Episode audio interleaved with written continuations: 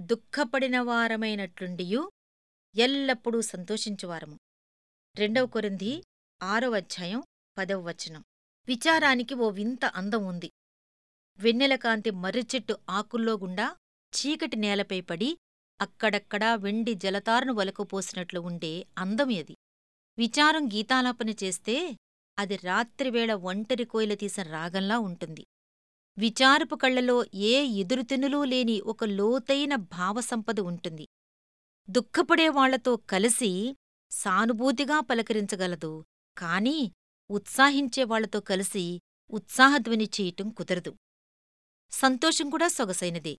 దాని అందం వసంత శోభలాంటిది. దాని కళ్ళల్లో పసివాళ్ళ అల్లరి నవ్వులుంటాయి. దాని తలవెంట్రుకల మీద పసిడి సూర్యకిరణాలు తళుక్కుమంటాయి. సంతోషం పాట పాడితే దాని ధ్వని తెల్లవారుఝామున పక్షుల కిలకిలారావంలా ఉంటుంది. దాని అడుగులు అపజయమిరుగని విజేత అడుగుల్లా ఉంటాయి. ఉత్సహించేవాళ్ళతో కలిసి సంతోషం ఉత్సాహధ్వని చేస్తుంది.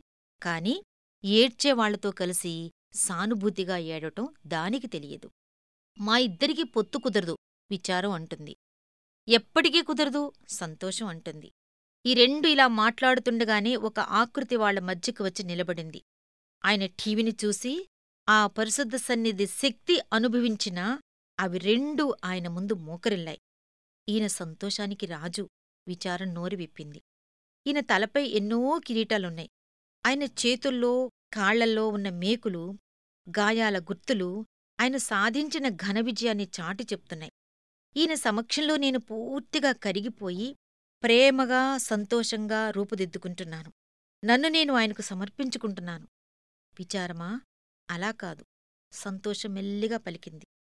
ఈయన విచారానికి రాజులా నాకు కనిపిస్తున్నాడు. ఆయన తలపై ఉన్నది ముళ్ళకిరీటం ఆయన చేతులకి కాళ్ళకి ఉన్న గాయపు మచ్చలు ఆయన పడిన కఠోర హింసకి చిహ్నాలు. ఆయనకు నన్ను నేను సమర్పించుకుంటున్నాను. ఎందుకంటే ఆయనతో విచారంలో పాలు పొందగలగటమే నాకు తెలిసిన అన్ని సంతోషాల కంటే మించిన సంతోషం. అయితే ఆయనలో మనిద్దరం ఒకటే ముక్తకంఠంతో అరిచాయి సంతోషం విచారం.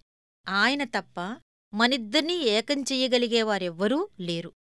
విచారం నీ భుజంపై చెయ్యివేసి నీ సాహచర్యంలో నీ వెంట నడిచినా నీ చెలికాడులా ఉన్న సంతోషం రోజురోజుకీ నీకు దూరమైనా అవాంతరమేదో వచ్చినట్టు బెదిరిపోకు.